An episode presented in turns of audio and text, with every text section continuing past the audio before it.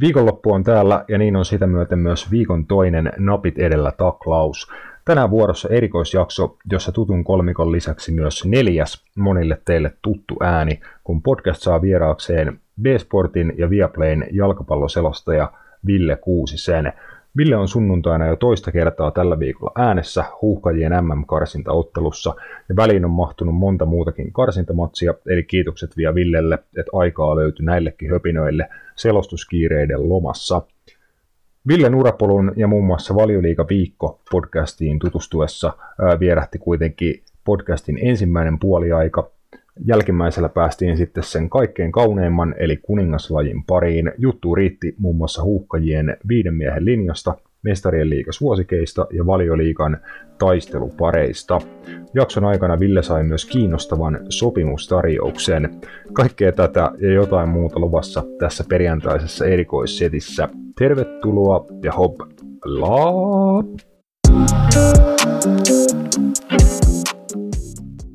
Napit edellä on itsenäinen ja sensuroimaton jalkapallomedia. Asiantunteva, asiaton ja ajankohtainen. Viikoittainen jalkapallopodcast.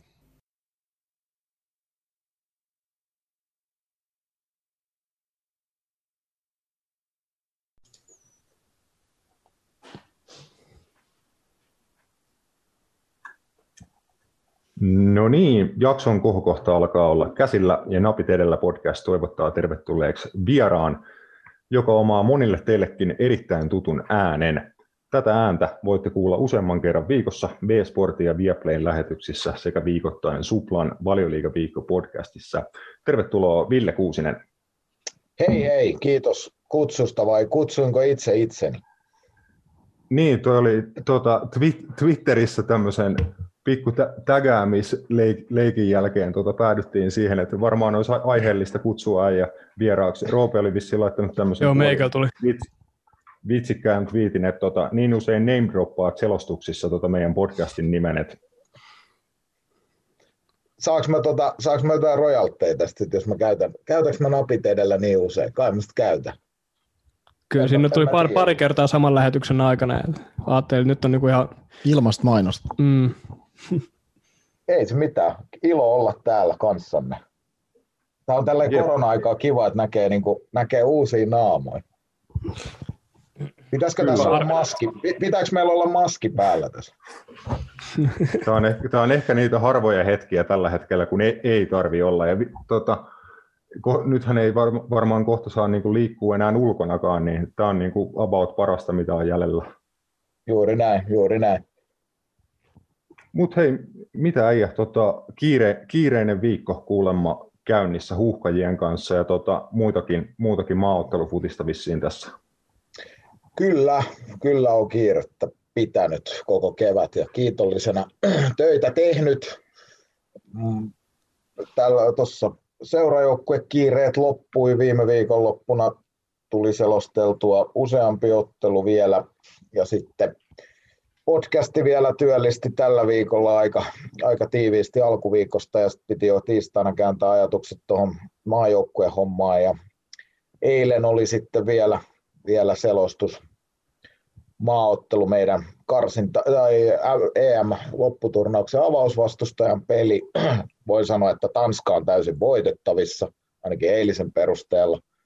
Se lupaa hyvää ja tänään kun nauhoitellaan tässä, niin vapaa päivä, mutta futiksesta on ilo puhua niin tähän. Ja pikkuhiljaa eilen jo kyllä käänsin ajatuksia lauantain tuplavuoroon ja pitää tässä nyt koko ajan vähän tota, Suomenkin tilannetta katsoa sitten. Tämä on tällaista koko ajan futiksen parissa elämistä oikeastaan. Joo, sulla oli, tota, taisi olla keskiviikkona tosiaan matsipäivänä myös synttärit, eikö ollut? Joo, ikämies vuodet valitettavasti lä- lähestyy. Pientä kriisiä. Nä, näin mä huomasin jossain, että laitoin, että nyt on niin kuin pelikelpoinen KKI 3-5-sarjaan, että se on ainakin tota hyvä, hyvä tieto se. Ei, ei en, ole, en ole vielä. 33, 33 tuli vasta, mutta tota se, se koko ajan lähestyy. Ja joukkue Aa, se oli, että se, aa, se oli näin, että se niin kuin lähestyy, joo. Se lähestyy ja pitäisi vielä jengikaverit Nokialla terveisiä vaan Nopsin jätkille, jos ei name droppaa Nopsiin, niin tulee sakkoa, vaikka mä itse otin nyt sakko vastaavankin roolin ainakin vähän lupauduin ottaa sitä, että saataisiin kunnon päätösreissu, jos, jos sellaista joskus pääsee järjestämään. Mutta tota, ne on vähän kuittailuja. Täytyy kyllä sanoa, että aivot, aivot menis kovaa, mutta jalat ei tottele, jos ne on koskaan totellut, niin sanotaan. ei tämä helppoa Joo, mulla jalkapallo lienee ihan, ihan täysin sama ongelma. Ja tota, jos, ei, jos ei vie sinne KKI 35, tota, ei ole vielä sun aika sinne, niin jos, jos haluat tota, kolmos, kolmosdivarista niin se, semmoiseen sarjaan, että saat paukuttaa vaikka 50 maalia kauteen ja itsetunto kuntoon, niin mulla on sulle hyökkäjän paikka 7 divarissa. Ai että, ihanaa. Ensimmäinen sopimustarjous vuosi. Jos mä tyrkytin itseni tähän podcastiin, niin mulla on vähän futi, futisseurassa ollut viime vuosina ihan sama. Mä, mä, mä oon ollut se, joka on coachille soit, soitellut, että pääseekö, pääseekö reenaamaan. Joo, meitsi on tota, ihan uunituore uh, urheilutoimenjohtaja ja pelaajamanageri tota, semmoisessa 7 seurassa kuin FC Helmi jätkä. Et, tota, meillä on iso, iso puute just maalintekijäosastolla, niin siellä on sopimustarjous tota, täten niin pöydällä. Mitä, mitä sopimukseen kuuluu? Sopim- sopimukseen kuuluu se, että jos maksaa oman lisenssin, niin saa pelaa futista. Muakin kiinnostaa, mitä tähän sopimukseen kuuluu oikeasti. Koska... Kyllä, siihen, kyllä siihen jotain pieniä tämmöisiä luontaisetuja voidaan hahmotella, mutta ne on niin kuin liikesalaisuus. No. Ei se, se on sääli, koska tota, mä olen aina panostanut siihen, että jalkapallon harrastuksena, niin mitä vähemmän se maksaa, niin aina sitä parempi, mutta eiköhän tämmöiseen li- tota, lisenssiin nyt liikenis vielä rahaa, jos päätän seiskadivariin lähteä, mutta mun mielestä Tampereen Lielahdessa ollut Budgesportin toi, mikä tämä on, outlet-myymällä loppu. Mä löysin sieltä silloin aikanaan 21 eurolla aivan timanttiset tappikset. Neloskivari ja nyt viimeisimmistä jouduin maksaa 50, niin se oikeasti korpesi aika paljon. Että tota, tämmöinen outlet-myymälä, jos joku voi, joku voi suositella mulle, niin sellainen pitäisi löytyä. Joo, tosiaan kolmo, kolmosessa Nopsin kanssa tälläkin kaudella. Onko tullut tietoa, että siirtyykö kauden alku tällä tietoa vai mä katso, katsoin tuosta ohjelmaa, että teillä pitäisi, pitäisi alkaa 24. päivä huhtikuuta PJK vastaan. Viimeisin tieto oli, että no me odotellaan nyt siis, että tekonurmi sulais. Nokialla ainakin nyt siis se, minkä mä sain eilen tietää. Ne oli lenkillä jätkät ollut eilen, mutta eilen en päässyt, kun olin töissä. Mutta lenkillä me nyt on pari viikkoa, pari viikkoa käyty pienellä porukalla ja sitten oma toimista, mutta eihän tässä nyt kukaan oikein tiedä, että mitä nyt on käsittänyt tuosta kolmosdivarista, niin voi tulla aika mielenkiintoinen kausi kyllä siellä, että jos nämä Kantahämeen jengit, patot ja nämä ei ole saanut reenata lainkaan ja Tampere United on painanut marraskuusta lähtien kolme kertaa viikossa kaupissa, niin Juu. kemppiä vaan sitten siinä nousukarsintoihin niin sanotusti niitä jengejä vastaan. Et ei, en, en osaa sanoa. Toivotaan, että noi, nyt on ihan kiva, kivat kelit, että voisi olla käsittääkseni Mä en itse asiassa tiedä, että saadaanko me mennä sitten pihalle millään tavalla harjoittelemaan. Se on, tässä on niin kuin, tämä elää koko ajan vähän viikoittain, niin tota, se on aika hankalaa. Mutta kyllä me tosiaan ehdittiin hallissa, hallissa hetki pienryhmissä harjoittelemaan alkuvuodesta, mutta sanotaan näin, että heinäkuun lopulla sitten ollaan 60 minuutin kunnossa. Me ollaan vahva, vahva siellä. Vahva siinä sitten vähän iäkkäämmällä joukkueella.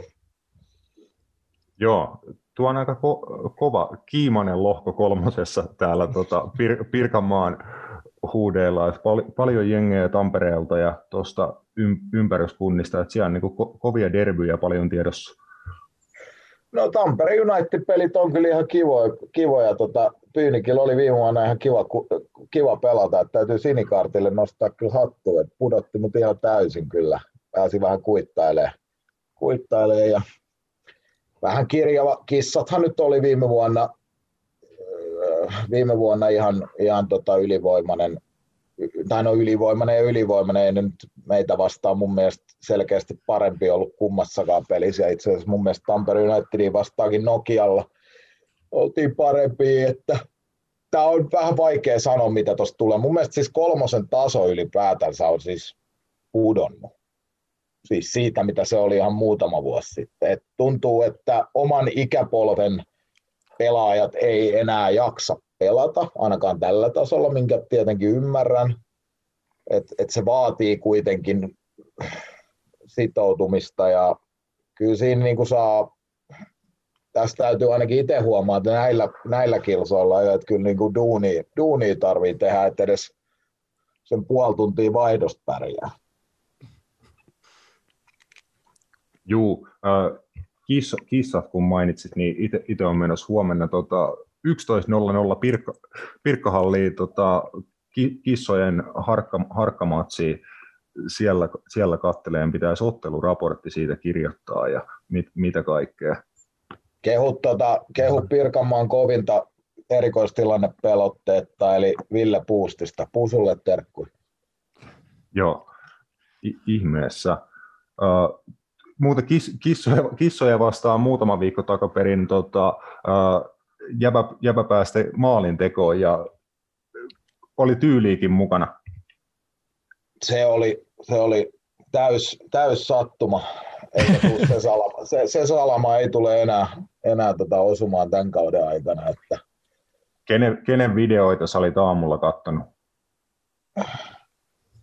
No, täytyy kyllä ihan rehellisesti sanoa, että kahvilla ja aamu, aamukakulilla liikkeelle ja pääasiassa työt jo mielessä iltaa, iltaa varten ja ei siinä kyllä mitään, se, jaksanut itse vaan juosta, kun mä tiesin, että mä siitä topparista juoksemaloihin pääsen ja sitten se sopivasti sattui pomppiin se pallo ja näin, että se veska on vastassa, niin tota, päätin kokeilla ja sattu käymään. Se oli varmaan ensimmäinen maali boksi ulkopuolelta vuosiin. En, en muista, koska olisin 16 ulkopuolelta viimeksi tehnyt maali. Siitä on 5-6 vuotta ainakin. Mä oon, tota, mä oon Pirkanmaan kolmonen oma Chicharito. Tämä maali siis varmaan muistutti vähän tota Ramiresin maalia Barsaa vastaan 2012 mestarien liigassa. Joo, ja siis mä muistan aikanaan Toijoen veikoissa pela, pelatessani, että siis bussittaminen on aliarvostettu nykyjalkapallossa. Siis se, mitä Roberto Di Matteo teki, niin se on ehkä jalkamallomaailman kaunein temppu. Että 25 prosentin pallohallinnalla mestariliigan voittoa. Mun mielestä se on kaunista. Kyllä siinä on niin oma hienous. Joo. Kyllä, me aletaan sitten juttelemaan pikkasen tuosta Jäbän selostajaurasta ja siitä, siitä rataa. Tota, kevyt googlailu paljasti mulle, että sä oot alun perin porilainen. Myönnäksä tätä? No, totta kai. Miksei? Joo.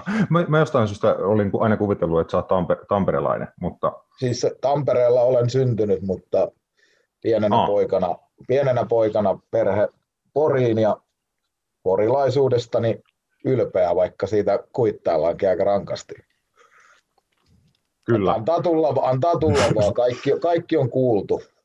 Joo, mulla ei ole mitään kauhean, kauhean luovaa, niin en mä jaksa edes yrittää. Tota, miten, miten päädyit sitten noihin selostajahommiin? Tota, puhuttiin tuossa en, ennen lähetystä lyhyesti, että meillähän on ollut sama opin ahjo tuo Laajasalon opistossa urheilutoimittaja koulutuksen tota, merkeissä, niin lähditkö Porista tosiaan sinne opiskeluhommiin ja lähtikö siitä tota, hommat liikenteeseen? Joo, se oli, mä olin hyvä niin kuin, tällaisessa kielissä ja äidinkielessä silloin lukiossa, urheilulukiossa ja silloin ajattelin, että tästä lähdetään jalkapalloammattilaiseksi, että ei tässä nyt mitään kouluisen isommin tarvitse tehdä, mutta se sitten kävi aika nopeasti selväksi, että ehkä jotain pitäisi tehdä ja muutakin kuin hanttihommia, ja missä ei sinänsä mitään vikaa, että tuli ajeltua trukkia ja, ja sitten kuitenkin nuo toimittajahommat vähän niin kuin urheilutoimittaminen kiinnosti. Rupesin paikallislehtiin ennen jo Laajasalo opistoa, otin yhteyttä itse ja olin työharjoittelussakin Satakunnan kanssa, pääsin tekemään ihan tota, perusuutisjuttujakin joku sen, että ne ei kyllä kovin häviä tuotoksia ollut. Ehkä urheilussa olisi jotain annettavaa, että muistan ensimmäisen haastatteluni silloiseen Porin sanominen, mutta itse asiassa tiedä, onko tätä paikallislehteä, mutta Siin oli tullut silloin Sien liigajoukkueeseen Erik Rasmussen, joka oli kuitenkin useamman sata NHL-peliä. En nyt lähde tarkistamaan, että kuinka monta niitä oli, mutta oli tota kovan luokan jätkä ja mun piti mennä sitten haastattelemaan häntä. Ja vaikka nyt englantia omasta mielestäni ihan ymmärrettävästi osaan puhua, mutta kyllähän se siinä nöösipoika aika paljon jännitti, vaikka kyse siis ei ollut TV-haastattelusta, vaan ihan lehtihaastattelusta. Mutta siitä, siitä se lähti, mä tein niitä juttuja ja sitten rupesin katsoa, että missä voisi niinku opiskella jotain, että noilla mun lukiopapereilla ei, ei ihan kauheasti ylpeillä, niin sitten tuo Laajasalo opisto kuulosti hyvältä, googletteli sitä ja Helsinkiin sitten maalaispoikana öö, siellä sai tehdä kaiken näköistä, tapasi huikeita tyyppejä, terveisiä heillekin, loistavia elinikäisiä kavereita tuli koulusta ja mä olin sillä ajatuksella menossa Laajasaloon, että musta tulee lehtimies, siis, eli kirjoittava toimittaja kyllä, ei, mutta sitten siellä sai kokeilla Eurooppa-liigan finaalin selostamista 15 minuuttia ja mä olin sitten pikkupoikana vähän selostellut niin kuin pihalla omia sählypelejäni lapsena ja sitten niin vedin vähän silleen samanlain kuin sillä, sillä, silloin. Nyt ollut pikkupoikana minä selostajana itseäni ajatellut, vaan se oli vaan kivaa kotipihassa. Sitten se ilmeisesti meni niin hyvin, koska Raution Ike oli meille silloin tämän osuuden vetämässä siinä. Ja hän sanoi, että mitä sä oot niin kuin miettinyt niin kuin harjoittelua, koska se oli ennen sitä harjoittelua. Ja sitten mä kysyin, että no en mä, mä nyt ajattelin jonkin Hesariin tai Iltasanomiin, tai siis sinne sä pääset niin kuin myöhemminkin. Ja, ja että sun kannattaisi ehkä niin tuolle TV-puolelle mennä ainakin se harjoittelu tekemään. No sitten siinä kävi monien sattumuksien summat. Vakio Janne, joka oli silloin tuotantoyhtiössä hommissa, hänelle iso kiitos, pelasi samassa kolmosdivarjengissä ponnistuksessa ja kysäsin sitten treenejän jälkeen kerran Brakun kentällä, että pääsisikö teille työharjoitteluun ja mä tiesin siis, että hän on Urho TVllä silloin hommissa tai heidän tuotantoyhtiötekijä. Sitä kautta sitten Janne luotti, mä pääsin tekemään Rockfutiksen SM-kisoista. Mä en edelleenkään taju, millä helvetillä se pätkä meni Urho TV-studiolähetykseen, koska se, siis mä, en mä osannut mitään kuvituskuvaa ottaa. Kyllä me nyt niin kuin ne haastattelut osasin tehdä, ja ne, mutta siis se, se kuva on, mä yritin jotain taiteellista paskaa ottaa siitä Bolliksen kentästä. Se oli aivan järkyttävän näköistä vastavaloa ja se oli niin kuin ihan kaameet kamaa. Mutta sitten se, se, meni lähetykseen, se oli niinku sisällöllisesti ilmeisesti ollut sit ihan mukiin menevä ja pääsin sitten highlight-ohjelmiin tekemään ja sitten myös kokeilemaan selostamista ja sitten siitä tota, lähdin sitten opiskelemaan fysioterapeutiksi koulun jälkeen, koska piti olla joku plan B ja muutin Savonlinnaan koska sinne riitti paperit, mutta kävin sitten kaksi kertaa viikossa tekemässä Veikkausliigan highlightsia ja SM Liigan highlightsia ja sitten siitä tuli lätkäselostukset kuvioihin, kun Kuopioon tarvittiin selostaja ja, ja sitten mä palasin sieltä siirrolla koulussa Poriin, mutta siinä vaiheessa, kun noita selostuksia ja keikkoja alkoi tulee enemmän, niin kävin lähinnä koulussa syömässä enää. Että tota, sitten se koko ajan lisääntyi niin kuin selostukset ja lätkää tein siinä useamman vuoden eka ja sitten jalkapallo tuli, tuli sitten 14 muistaakseni on eka La Liga-peli, minkä olen selostanut. En ole ihan varma. Tein mä Urho TVlle silloin Veikkausliigaa ihan alkuun kanssa. Lätkä on niin kuin sieltä, mä oon vähän niin kuin lähtenyt, päässyt tänne alalle. Paljon töitä. Paljon on aika yleinen reitti. Tai niinku, niin, mit, se... mit, mitä itsekin niinku, nuorempana lätkä oli paljon kiinnostavampaa, mutta sitten kun halusi jotain enemmän enä, elämältä, niin päätyi jalkapallon Enemmän elämältä? Kyllä. Mut Rasmus. Mä en koska... Niin, Timer mä, mä en koska... Niin, Joo. en mä... en mä tota, Nyt koitetaan. Tämä on tätä perus Zoom-paskaa. Tämä on perus, Zoom- perus Zoomia, tämä on tällaista. Niin ei siis, lätkä on, lätkä oli hyvä oppikoulu. Siinä oppi selostaa, mutta kyllä mä voin sanoa, että mä, mä koen sen niin, että vaikka on futismies henkeä ja vereen, niin lätkä on helpompi selostaa kuin futista. Mm, se voi olla. En itse tiedä, kun ei varmaan kukaan meistä olla vielä sellaista ei oltukaan niin paljon, mutta ostan tämän ajatuksen. Siis Mi- mikä mikä- tavalla. Niin, siinä on varmaan se, selkeämpi niin kuin se, että sä voit niin paljon, mennään niin molempi, molempiin päihin koko ajan, niin koko ajan on jotain, mitä sä voit kuvailla ja kertoa, mitä tapahtuu. että se on niin kuin, se peli, pelin tempo tavallaan niin kuin selkeyttää sitä selostamista salee siinä. Joo, se on. Ja sitten just se, että äh, kun mä en ymmärrä, lai, siis ymmärrän lätkästä vähän, mutta semmoinen niin kuin, mä ymmär, siitä mä hiffasin sen, kun tuli tehty tuossa muutama kausi takaperin World Cupin valmistavia pelejä, kun Mäkisen Antti ja Kainulaisen Tero oli matkalla sinne. Ja mä ymmärrän, että silloin meidän katsojat halus katsoa äh, NR-pelaajien juttuja, niin mä ymmärrän, että he olisi halunnut, että mä ehkä pystyisin kertomaan jotain siitä syvällisempää pelistä. Ja voin sanoa, että ei, ei lähe. Jätön jättö ja keskialueen trappi. Se on siinä. Joo. Ja- Jatketaan tota, tästä, tästä, otetaan tähän väliin tota Zoomi, Zoomi break. Joo, tämä tosiaan Varatkaa vittu pendolino, varatkaa luotijuna, tehkää ihan vittu mitä vaan. Suomi menee kisoihin! Yes, ja kiitos luovan Zoom-breikin. Äsken jäi pikkasen kesken, niin jatketaan vielä Ville lyhyesti selostamisesta. Tota, kerro vähän, että miten niin tuohon nykyiseen duuniin Vias, Viasatille päädyit, että minkälainen matka se oli ja mitä, mitä kaikkea siinä tuli niin tehtyä, että oot siinä roolissa, missä me kaikki nyt sua viikoittain kuullaan. Joo, se oli, se oli pitkä matka, että kyllä siihen niin kuin paljon piti tehdä öö, juuri sitä mainitsemaani jääkiekkoa, silloin nelonen prolle ennen sitä Urho TVlle ja jalkapalloakin olin tehnyt siinä sit veikkausliigaa ynnä muuta. Ja sitten silloinen työnantajani otti yhteyttä, että Viasatilla olisi tulossa El Clasico selostettavaksi 2014 ja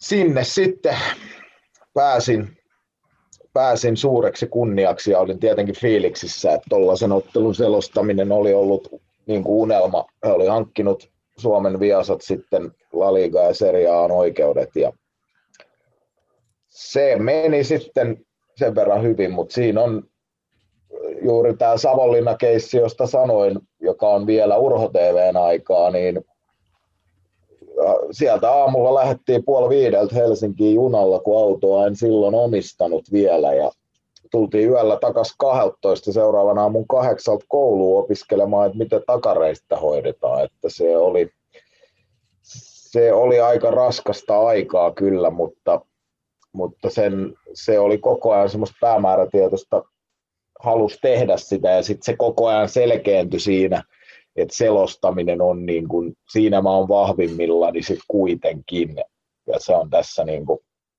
ja sitten sit pikkuhiljaa se lätkä jäi siitä. Pitkäänhän mä tein niin kuin vielä, ekat vuodet Viasatilla, sit niin kuin mä tein samalla myös nelonen prolle lätkää, et sovittelin niitä, mutta sitten jo silloin priorisoin niin kuin, jalkapallon viikonloppuisin usein jääkiekon edelle. Ja, ja siinä ehdin sitten vielä käydä paikallisradio Radio Porissakin vielä vähän tekee ihan perus radio tiskiuka hommaakin sitten yhden kesän ja vähän lauantaivuoroja joskus sitäkin. Ja sitten Porista Helsinkiin edes takaisin, sitä se oli. Siinä lyhyt selitys.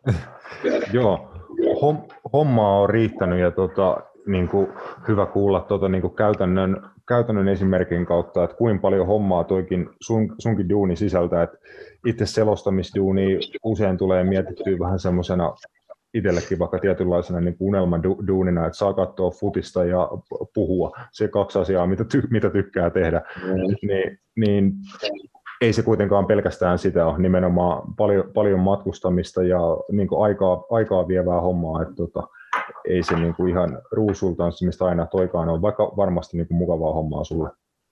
Joo, siis etuoikeutetussa asemassa, että kyllä tässä niinku ihan unelmatyössä on, että saa jalkapallon parissa niinku työskennellä vaikka nyt sitten tällä puolella.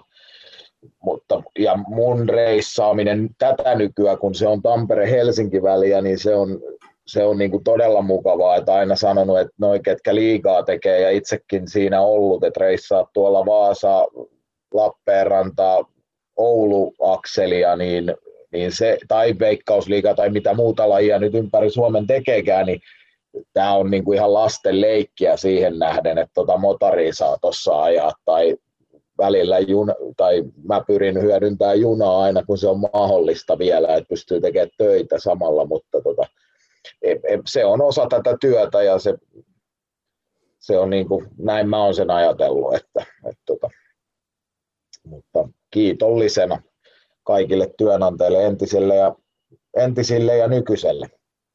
Mm.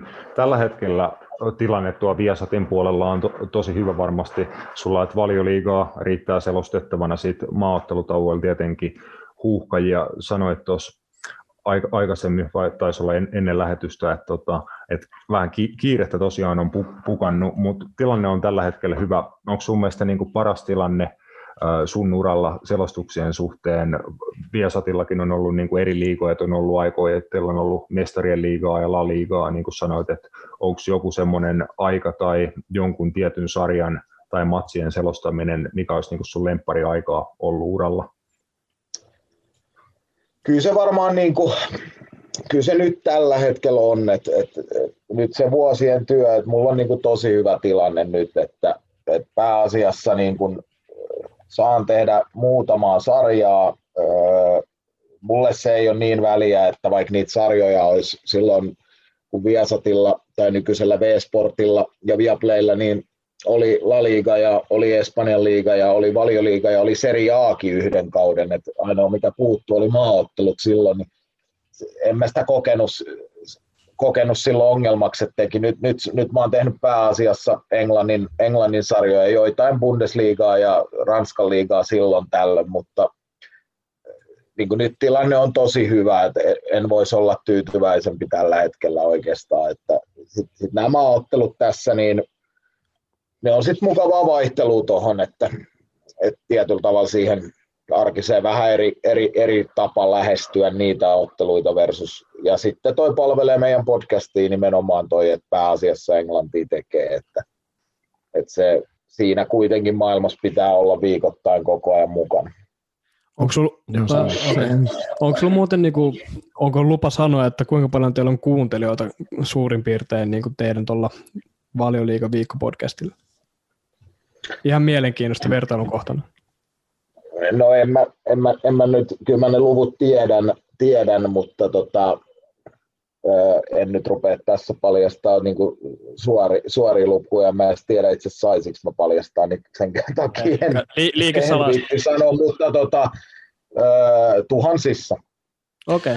Mikä on, mikä on Ville sellainen, jos puhutaan niin selostusmuistoista, niin tuleeko joku niin tietty matsi mieleen, mikä on niin ollut poikkeuksellisen kiva – ollut selostaa tai se on herättänyt sussa jotain niin semmoisia fiiliksiä, mitä muut ottelut ei ole pystynyt? Öö, varmaan se eka, eka El Clasico silloin 14. Messi teki hatun, ellei jopa neljä. Hattutemppu ainakin neljä, neljä, kolme voitto Bernabeu. Tekis Messi siinä hattutemppu? Vai tekikö joo, ja, in, ja Iniesta teki se ekan maali, joo. Joo, joo, näin, näin se, tässä on niin paljon selostanut. Se on yksi. Sitten tietenkin, siis elämäni hienoin on ollut Liechtenstein-peli luonnollisesti, kaikki mitä siihen niin kuin liittyy. Ja sai olla osa sitä, osana sitä lähetystä, mistä on, ollaan tosi ylpeitä se koko, koko iso, valtava prokkis, mikä tehtiin syksyllä 19, niin tota, se oli, se oli kyllä jotain mieletöntä. Ja sitten aina on sanonut, että Francisco Totti viimeisen pelin sain, sain selostaa ja se oli, meni syvälle, vaikka Pasilassa istuin. Että harmittaa, etten päässyt. Suunnitelmissa oli lähteä silloin paikan päälle. On niitä suuria pelaajia, heitä ei montaa enää niin kuin ole.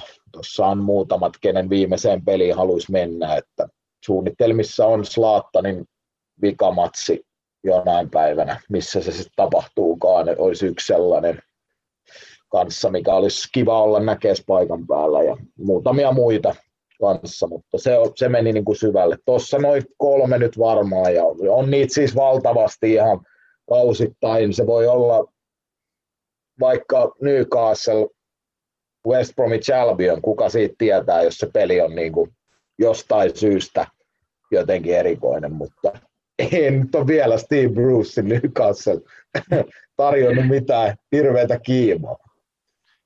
Onko niinku, puhut, puhut paljon niinku noista maaotteluiden selostamisesta, niin onko niissä niinku, kuinka paljon se latausero sit, niinku, jos puhutaan vaikka, jos sun pitäisi selostaa Suomen mm ottelu Ranskaa vastaan tai Liverpool, Man City, niin kuinka paljon esimerkiksi näissä niin eroaa se lataus? Vai eroako? Kyllä se tosi paljon, tai no paljon, siis tähän on tullut tietyllä tavalla yli kymmenen vuoden aikana niin iso rutiini tehdä, että sitä pystyy vähän niin kuin silleen sääteleekin sitä, että tuossa pitää olla vähän, kun huuhkajat on virallisesti ainoa jengi, mitä mä niin kuin oikeasti kannatan ja on myös sit niin kuin kannattaja. Niin, kuin, niin sit siinä pitää vähän tasapainolla sen kanssa, ettei se lataus mene yli ja välillä se oikeasti menee. Nyt juuri keskiviikkona se pukin toinen maali, niin en, en ole kyllä laikaa tyytyväinen siihen, miten esimerkiksi sen selostin, koska sanani menivät aivan törkeästi sekaisin ja tota, se, oli, se oli taas sellainen hetki, että vähän jäi jopa harmittamaan, että sen olisi voinut vetää hyvin, mutta tunteella meni ja tunteella selostan, niin sellainen siitä nyt tuli. Kai siihen nimen alle voi vetää, mutta tota, siinä kesti taas hetken, että niin kuin sai jotain järkevää sano, sanotuksi siinä tunnekuohussa. Sitten taas valioliigaotteluissa aina, kun tulee tätä palautetta, että no kyllä sä nyt vähän löit Liverpoolia taas alasta, ja sä löit vähän nyt, vähän niin kuin oot nyt Manu vastaan, tai nyt se ei, ei, rehellisesti sanottu, mua ei kiinnosta koskaan, että kuka voittaa ottelun. Mulle paras olisi selostaa, että se peli on hyvä. Mm. Että tota, et, et, ja, ja peli on silloin mun mielestä selostajana paras, jos siinä on niinku ta- tarina ja se pysyy tasaisena, tai jos siitä tulee murskajaiset, niin se on, siinä, siinä pitäisi olla siinäkin joku tarina. Et rehellisesti sanottuna sel- selostaessa ottelun Liverpool, otetaan esimerkki Liverpool Crystal Palace, Anfieldillä, viime vuoden Liverpool. Nyt, nyt on vähän eri juttu, voi olla tällä kaudella, mutta okei, otetaan tällainen, Liverpool Crystal Palace.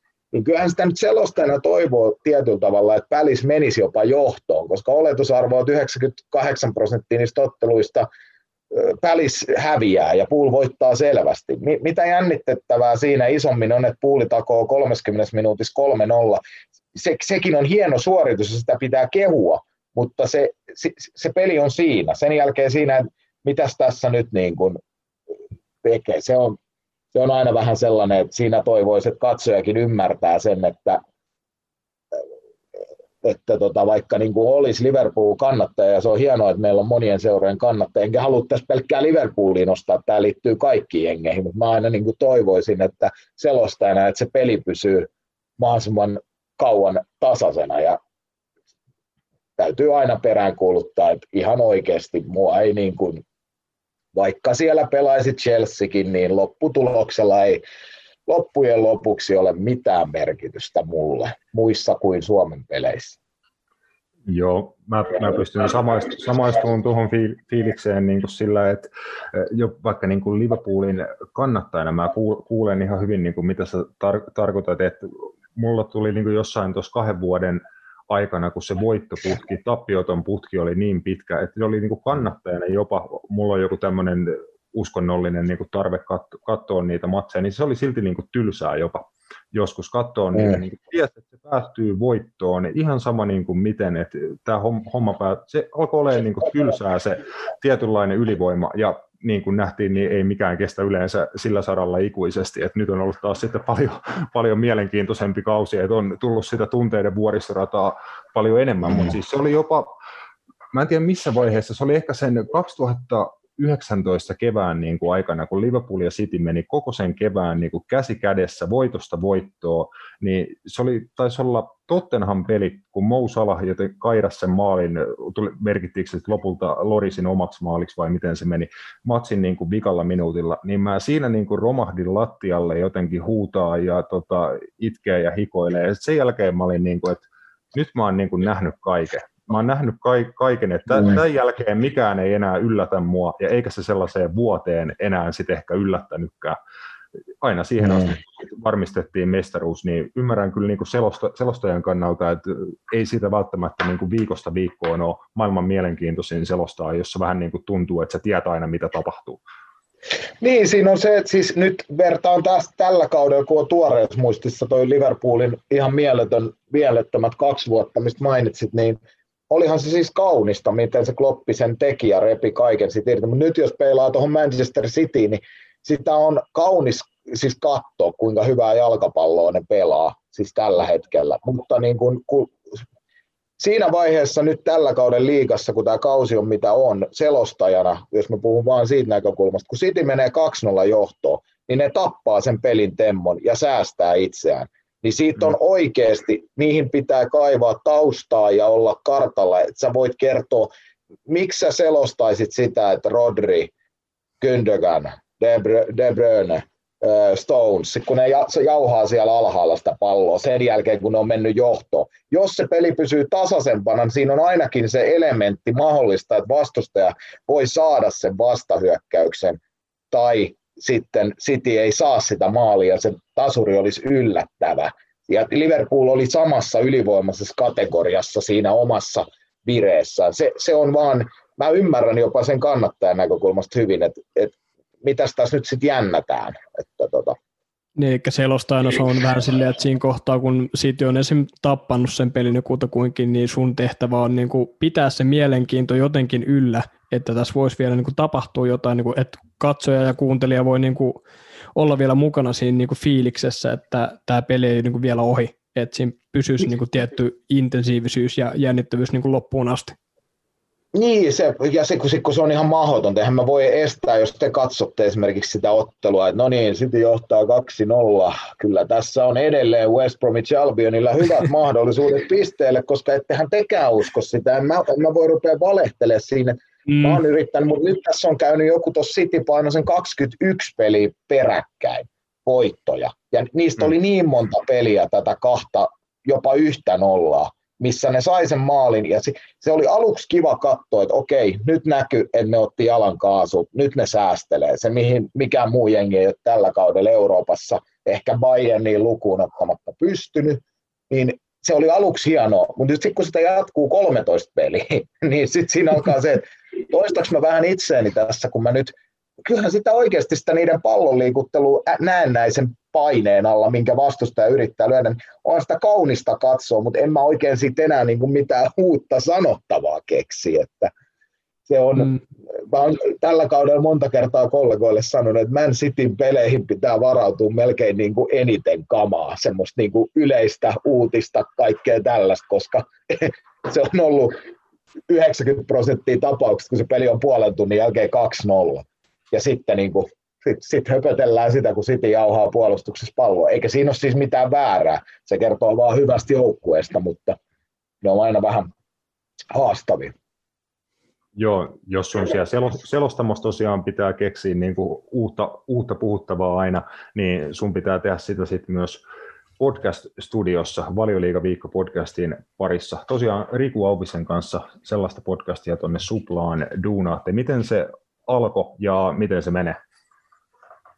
Se alkoi Kaivokselan Teboililla.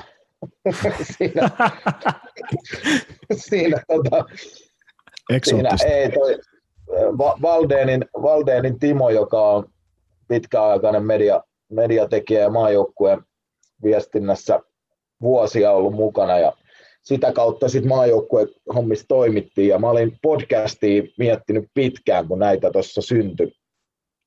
2018 silloin Nations Leaguein aikaan.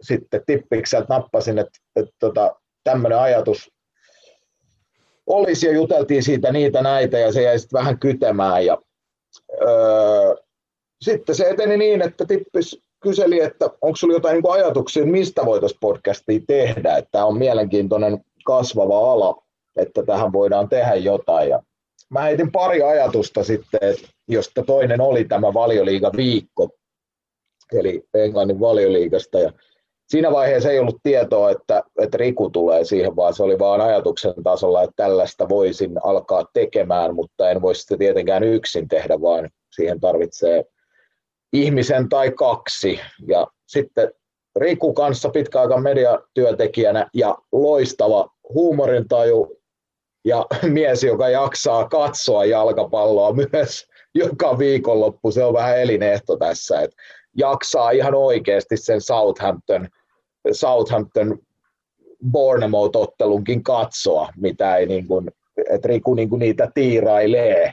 Ja, ja sitten se, on toi, se lähti siitä, vähän haettiin ensimmäisen, ensimmäiset puoli vuotta, mutta nyt se on mennyt siihen hyvin, että Riku tuo ehkä enemmän sen komiikan siihen, ja sitten mä yritän niin kuin, tuoda jotain tuolta selostusmaailmasta, ehkä sellaista, mistä me saadaan sit joskus hyvin harvoin keskustelua, myös asiallista sellaista. Et vähemmän, me ollaan huomattu, että se huumori taitaa olla sit se se paska huumorimme, huumorimme semmoista, mikä tota, tuntuu toimiva eniten, mutta nyt se on niin kuin oman muotonsa löytänyt, että miten tehdään ja koemme, että se on meille helpointa ja, ja, ja sitten kuulijat, kuulijat myös siitä tyylistä tykkää. Vähän se ehkä myönnän, että välillä ehkä toistaa tällä hetkellä, mutta kun mä oon halunnut tehdä se niin, että jokainen jengi vähän pääsisi esille aina kun siihen on syynsä, ja tota, vieraita olisi mukava ottaa lisää, mutta tekin varmaan tiedätte, että se ei aina ole niin helppoa. Ja, ja, ja sata jaksoa tulee kohta täyteen, niin toi alkaa toi, toi jos toi, tuossa yritettiin korona-aikaa se pankki vähän niin sanotusti tyhjentää, että tota, alkaa, alkoi ai, aiheetkin käymään ihan oikeasti sitten jo vähin, niin sitten me päätettiin, että tämä on nyt meille tämmöinen, nyt se tämä, että me käydään kierrokset läpi ja uutisia vähän ja näin, niin tämä on mun mielestä ehkä se toimivin konsepti. Joo, mä muistan, muistan tuossa, kun oli tota, jossain kohtaa breikki jalkapallosta tämän koronan takia, niin me, meilläkin on semmoisia hirveät haasteet keksiä näitä niin kuin, teemoja jaksoille. Mitä me tehtiin silloin? Siinä on kaikki niin all time avareita, mitä me rakennettiin ja kaikki erilaisia teemajaksoja nyt löytyy tästä, eikö se viime vuoden keväällä ollut? Oli, oli. Kutakuinkin tuossa nyt näkyisi no tyhjille katsomolle pelaaminen tuli siinä kohtaa, kun palattiin peleihin, mutta me puhuttiin esimerkiksi Arits Aduriksen hyökkäjän prototyypistä ja sekä Geisterspielestä ja mentaalisen terveyden tärkeydestä jalkapallossa ja Tuolla olisi tähän niin off topic, mutta silti jalkapalloa kuitenkin. Siis yksi meidän suosituimpia jaksoja oli maskottijakso. Hmm. Siis se, se, se, oli viime keväänä se, että voidaan puhua maskoteista. Ja sitten kun Riku jostain se jos en mä tiedä mistä helvetistä se hänkystä mankin kaivo. Ja mulla ei ollut mitään haju hänkystä mankista, joka on viety putkaa, kun se on esittänyt jotain masturbaatiojuttuja. Mä en tiedä, mistä se nämä jutut kaivo. Ja, ja sitten niin kuin, se, se, oli vaan niin, kuin niin hyvä jakso, vaikka se ajattelet, että se on niin, kuin niin huono jakso. Mutta kun ei ole mitään mistä puhua, niin siitä tuli melkein tunti pelkkiä maskotteja Englannin kentiltä, koska niistä oli niin paljon storia, tätä näiden juoksukilpailuja ja kaikkea. Ja se, sen ei tarvi olla hyvä ajatus, mutta sitten kun Englanninkin olet käynyt, me, mekin aloitettiin tämä podcast sillä, että meillä oli se erityisosuus, mutta kun 50 jaksoa päästiin, niin se kulma, välillä mä saan, niin kuin, tai Riku saa, yhdessä tehdään, niin saadaan joku ajatus, että tästä voisi saada kulman ja me jopa rakennetaan välillä, mutta sitten me hiffataan, että ei, ei tämä ole, niin kuin, tästä ei tuukkaan sellaista. Et, et, kyllä me välillä pyritään niin kuin asialliseenkin ottaa kantaa, mutta sitten me on huomattu, että useimmiten se menee siihen räkättämiseen. Teillä, teillä oli viime jaksossa ihan uskomattomat tota, soppariuutiset West Bromin tota, Boilermanin jatkosta. se on meidän yksi suosikkeja kyllä niin Boilermanista. Ja siis meillä on se tosi tärkeää, että kuuntelijat, meidän se pieni kuplamme, niin he pitää kyllä meidät niin kuin iso kiitos vaan kuuntelijoille, jos, jos tätäkin teidän podia kuuntelee, niin, niin tota, sieltä tulee kyllä sit aiheideoita ja palauteosia. Mä, mä haluttu, haluttaisiin lisääkin vielä, että ihmiset niin pistä sitä interaktiivista niin meidän palauteväyliä pitkin, koska se helpottaa, että sillä saa sen alkuslotin tosi hyvin täytettyä. Että tämä, tämä kausi nyt, kun noita pelejä on oikeasti niin paljon, ja mä voin sanoa, että sitten kun mullakin on ristiselostus, että mä selostan esimerkiksi Bundesliigaa joskus puoli kasilta ja sitten on valioliigaa puoli kasilta. Ja mä en selosta sitä, niin joo, kyllä mä maalit katon usein, niin kuin sit, mutta en mä nyt sitä peliä rupea jälkilähetyksen uusiksi katsoa, se on niin kuin tällä työtahdilla, niin en, en oikeasti ehdi, niin sit niitä on, mutta se on, niinku, se on meidän aseet, Riku tosiaan katsoo tota, hänelle valtava kiitos ja hatunnosto, että hän jaksaa noita pelejä. Ei, ei kukaan aivan taatusti kaikki pelejä kokonaan katso, mutta kyllä se mies uskomattoman hyvä penkkiurheilija. Sinne nostaa ihan mieletön äijä, että jaksaa oikeasti välillä, koska nyt se on mennyt jo siihen, että me, kun me yritetään markkinoida niitä pelejä, niin mä oon selostaa tätä peliä. Mä sanoin, että en mä tätä matsia kattoisi. koska siellä alkaa olla jo sellaisia pelejä, niin kuin, missä jengi on pudonnut, siis Sheffield Unitedin matsit, niin en mä niinku, mitä sä niistä löydät? Siis oikeasti. Millä, millä sä myyt Leeds Sheffield United-pelin, tuli nyt vaan mieleen. Ei se Yorkshirein paikallispeli, niin tyhjille katsomoille. Niin. Kyllä. Mut si- siisti kuulla, että olette niinku löytänyt oman tavan duunata ja oman yle- yleisön tietenkin sille. Mun mielestä podcastit antaa niinku huikean väylän sille, että kuka, siis tässäkin maassa on niin älytön määrä jengiä, jotka jauhaa keskenään niin kuin päivät pitkät jalkapallosta, ja miksei kuka tahansa niin kuin heistä voisi aloittaa omaa podcastia, ja nimenomaan niin kuin tekemällä sit löytyy se oma ääni ja se niin kuin tapa, millä sä haluat sit jauhaa jalkapallosta tai ihan mistä tahansa muusta haluakaan niin kuin podcastin perustaa. Et mun mielestä on siis, siistiä, että antaa tilaa niin kuin erilaisille tekijöille niin, niin paljon, että ei ole niin eksklusiivista se, että kuka pääsee sanoa ja mi, mitä, mitä pääsee sanoa, että ei ole pelkästään tuon valtamedian varassa, vaan tekijöitä riittää aika paljon tällä hetkellä. Kyllä, kyllä, ehdottomasti. Ja itse siis mä kuuntelen viikoittain reilu 20 tuntia erilaisia podcasteja jalkapallosta ihan töiden puolestakin, että se on niin kuin, se on valtava, aika, aika valtava hyvä. Niin, siis valtavan määrän kaikki lenkit ja salit ja en mä enää nykyään musiikkia kuuntele siis treenattaessa lainkaan. Että se on muuttunut. Mä hyödynnän sen ajan siihen, että kuuntelee, sieltä saa, kannattaa tekee hyvää kamaa. Napit edellä on itsenäinen ja turkulainen jalkapallomedia. Joo, äh, meillä varmaan tulee taas jossain välissä aika vastaan, mutta aloitetaan silti tuosta jal- jalkapallosta. Äh, hu- huuhkajista tosiaan oli tosiaan keskiviikkona Olympiastadionilla Bosnia-matsissa. Tota, se mun mielestä kertoo aika paljon siitä matsista, että me ollaan varmaan kaikki pikkasen pettyneitä, että siitä jäi vaan, vaan tasuri käteen. Se on tietenkin yksi hyvä osoitus siitä, miten pitkälle Rive Huuhkajat ja suomalainen futis tässä viime vuosien aikana on tullut. Mikä fiilis sulla jäi siitä Bosnia-matsista niin kuin pelillisesti ja muuta? Joo, se on. Öö, meinasin kiroilla ensimmäistä kertaa selostuksessa siinä. Tota, mä en ole käyttänyt kyllä omasta mielestäni sanaa turkanen koskaan.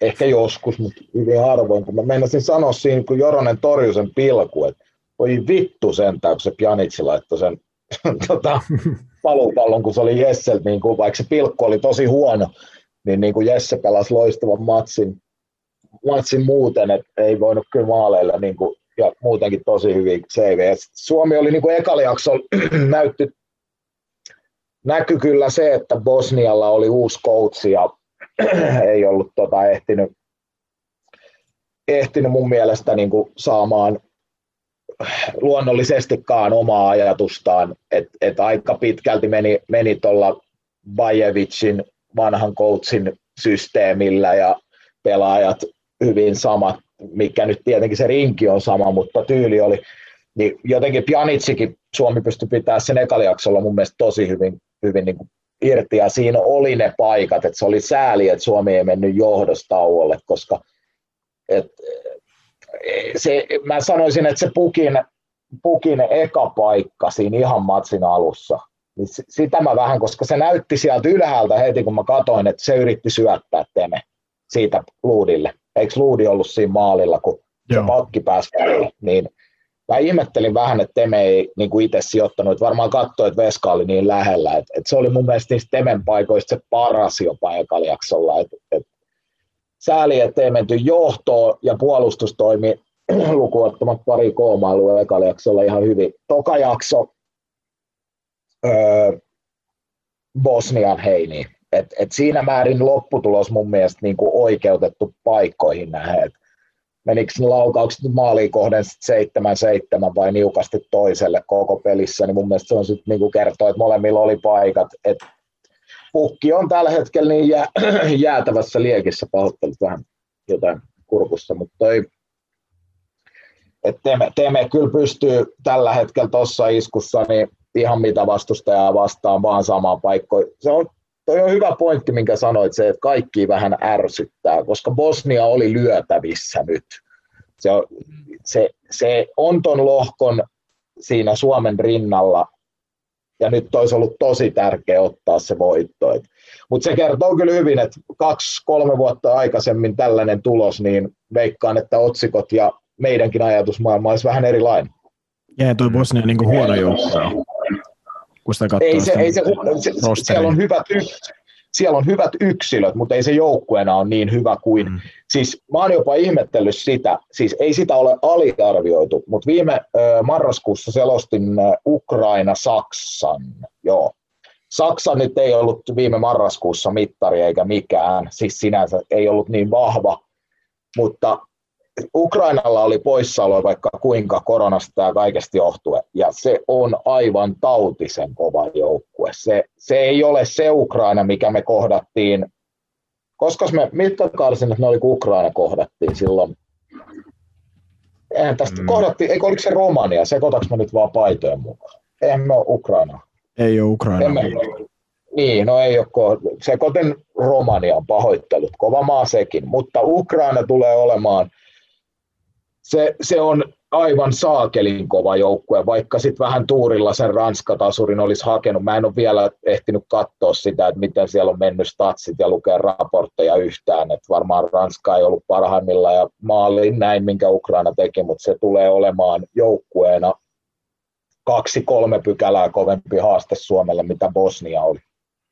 Joo, Bosniasta, että mun mielestä ne pelas Suomen pussiin vähän sillä, että niin kuin sanoit, ei ehkä vielä uuden valmentajan niin kuin pelityyli ole ihan täysin iskostunut, että ne pelas kyllä hirveällä höökillä sen ekan puoliaan, että tosi kova tempo mun mielestä pallon liikuttelussa, mutta just vähän niin kuin niinkin kova, että sitten ne syötöt karkas niin kuin ihan ties minne, muun muassa Pjanicinkin toimesta, kun ei siellä sitten taas niin kuin pallottomat äijät liikkunut niin nopeasti, mitä se pallo liikkuu, että se oli vähän sekavan näköistä, ja sitten sama he niin prässäsi tosi korkealta ja aggressiivisesti, mutta sitten jäi sellaisia aukkoja, että Suomi tosiaan koko ajan ylitti sen niin puolen kentän yhdellä läpisyötöllä, ja sitten oltiin isossa paikassa, että en usko kanssa, että Ukrainaa vastaan tulee ihan, ihan niin helppoja, mutta oli Suomellakin muutamia niin kuin ongelmia Bosniaa vastaan, että mitä sä ootat, että Suomi lähtee niin kuin muuttaan tai mitä pitäisi parantaa, että tota, sille vielä vähän kovemmalle vastukselle pärjätään sunnuntaina? Niin, haluan vielä, pitää lisätä vielä se, että siis stadionin kenttämiehille isot, isot pisteet näissä olosuhteissa sai Suomessa maaliskuun lopulla Nurmen tohonkin kuntoon, mutta ei kyllä helpottanut, voin kertoa, että oli aikamoinen. Se näytti jopa, kun mä nousin ekan kerran siis stadionin tartanille tai tulin sinne silloin stadikalle, että perhana ne on saanut se hyvään kuntoon, että enpä olisi uskonut, siis Suomessa mutta tota, kyllä se sitten sieltä ylhäältä näkyi totuus, että et, siinä oli siis Pianitsikin katteli pari kertaa, että mitä helvettiä täällä tapahtui, kun siis pallo ei, et sä saanut sitä niin kuin, siellä oli muutamia kohtia, mikä nyt oli ihan luonnollista, se antoi omat haasteensa. en mä tiedä, me voitaisiin vähän laajemmin keskustella tästä, että onko se sitten se 5-3-2 taas, millä lähdetään. Nyt kun Tim Sparvi putosi pois, niin se, se, tota, se luo omat haasteensa, jos tuolla taktiikalla lähdetään, mutta mut se, että kun Timi, Timi putosi nyt veksi, niin mun mielestä me tarvitaan sieltä piste, piste vähintään, jos tässä haluaa niin kuin haaveilla jostain. Ja sen takia mä, mä edelleen sitä mieltä, että 4-4-2 Suomi on parempi, mutta tämä peli, me juteltiin siellä monien toimittajien ja meidänkin tiimin kanssa, että jos Rive lyö ennen kuin kokoonpanot tuli keskiviikkona 5-3-2, niin se on se systeemi, mitä me tämän kevään aikana kehitetään kohti EM-kisoja, joten 5-3-2 tulee olemaan EM-kisoissakin. Mä en, se 4-4-2 mä luulen, että se otetaan siinä vaiheessa käyttöön, kun Suomen pitää offensiivisempi olla. Ja todennäköisesti näissä karsinnoissa Kasakstania vastaan voidaan ehkä käyttää sitä, mutta mä luulen, että Rive haluaa nyt jokaisessa pelissä tätä 5-3-2 ajaa sisään. Se, mistä mä oon vähän huolissani, on se, että riittääkö meillä wingbackit siihen taktiikkaan. Mitä te olette mieltä? Uh, vai, vaikea. Mun mielestä meillä on ehkä paremmat wingbackit, mitä meillä olisi sitten fullbackit. Meillä ei ehkä riitä niin kuin neljän linjassa, ei ole sellaisia laitapuolustajia, jotka pystyisi tarpeeksi niin kuin jeesaa hyökkäyspäässä. Et jos me pelataan neljän linjalla, niin mun mielestä se, se dynamiikka niin kuin laitapakin ja sitten sen NS-laita keskikentän välillä, niin se ei aina ylöspäin mun mielestä toimi niin hyvin. Että toi vähän selkeyttää sitä, että se wingback on tosiaan kor- korkealla ja leveällä ja sitten siihen jää taskuihin tilaa niin kuin sit keskikenttäpelaajille tai toiselle hyökkääjälle tippuu. Et mä oon niin kuin tavallaan kyllä tykännyt tuosta 5-3-2 ja se on mennyt pelipeliltä eteenpäin mun mielestä. Nikolai Alho Joo, on siis... ollut tosi hyvä kanssa. Tai siis silleen, että, että mä en tiedä, eikö siinä tota, mistä rankkari tuli, niin hänellä ollut joku huono, hänellä tuli se huono purku. Eikö se ollut nyt Bosnia no, vastaan? Siis Niko, Nikolai Alho ei mun mielestä ollut tässä pelissä. Hän on ollut siis yllättävän hyvä. Ja, ja mm. tota, Tuosta oli hyvä pointti se, että kun Nikolai Alho on aikanaan siirretty laituriksi, laiturista niin kuin alempaan rooliin wingbackiksi tai laitapakiksi Veikkausliigassa, Veikkausliigassa, niin hän on päässyt harjoittelemaan sen pelin lainalaisuuksia heikompia vastustajia vastaan ja Veikkausliigasta hyppääminen esim. Bosniaa vastaan, niin se on, se on aikamoinen hyppy. Ja nyt hän toki Unkarissa pelaa, mutta Niko on sit, hän on niin kuin ylöspäin, laituri rooli näkyy ja hän on, hän on sinne, niin kuin, sinne hyvä. Et, et nyt, nyt pelasi mun mielestä kun tämän maajoukkueeseen paluun jälkeen heikoimman pelinsä, että hän oli ekaliaksolla, siellä tapahtui sellaista epävarmuutta ja näin. Et mä oon taas siitä, että Jere Uronen, Jukka Raitala pystyy neljän linjassa laitapakkeena pelaamaan, jolloin me voidaan tasapainottaa se niin, että Uronen on enemmän nouseva ja me